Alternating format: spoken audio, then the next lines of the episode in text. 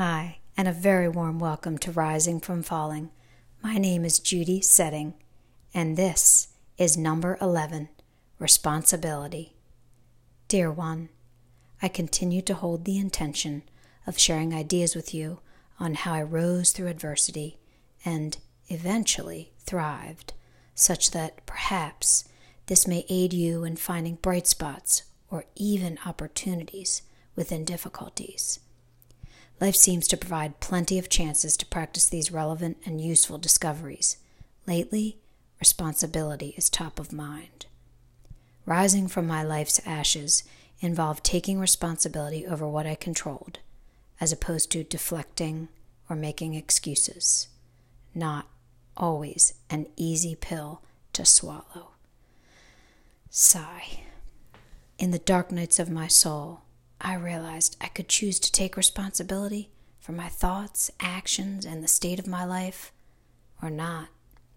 After flailing and failing, it dawned on me, thanks to books and others much wiser than I, that beneficial changes for me perhaps laid in taking more responsibility.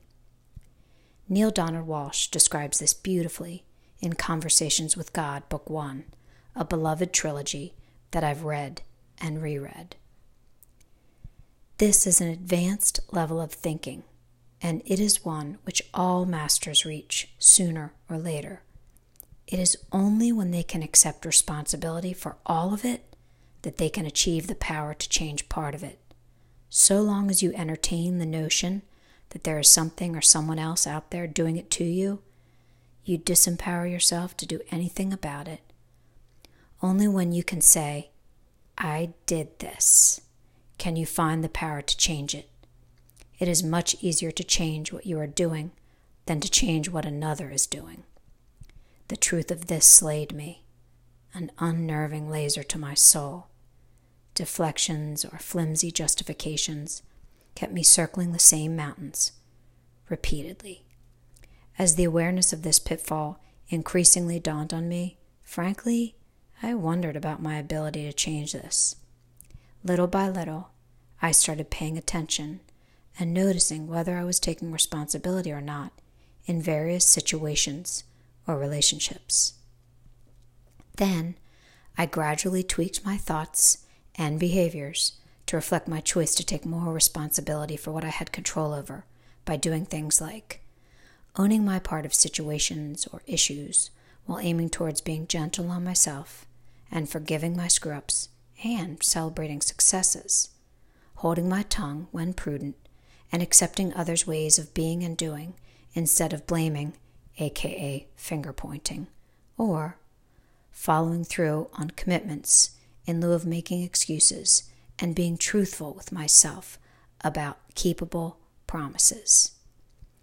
In Six Benefits of Taking Responsibility and Leadership, Jennifer Wilson clarifies that taking responsibility means being seen as different in a positive, stand out from the crowd way, coachable, trusted, personal growth oriented, and more powerful. Wow. It is rather wondrous to me how accepting responsibility for where I was or am in life is empowering, increases my self respect, and opens me to areas where I can improve or receive support a nod of gratitude to the divine for this. Responsibility is a grace we give ourselves. It is not something imposed from outside of us. We have a say in how our life goes. Thank you, Kristen Moeller. Taking responsibility for what I have control over, my thoughts, my words, my actions, is not always obvious, easy, and or simple for me. Alas, it helped and is helping me find my personal power. I'm a work in progress, and there's always more, alas.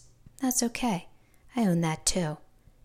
With my appreciation to you for listening to hear and gratitude for responsibilities upside, Judy.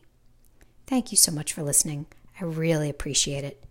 If you'd like to read this in our Insights blog, feel free to go to www.risingfromfalling.com.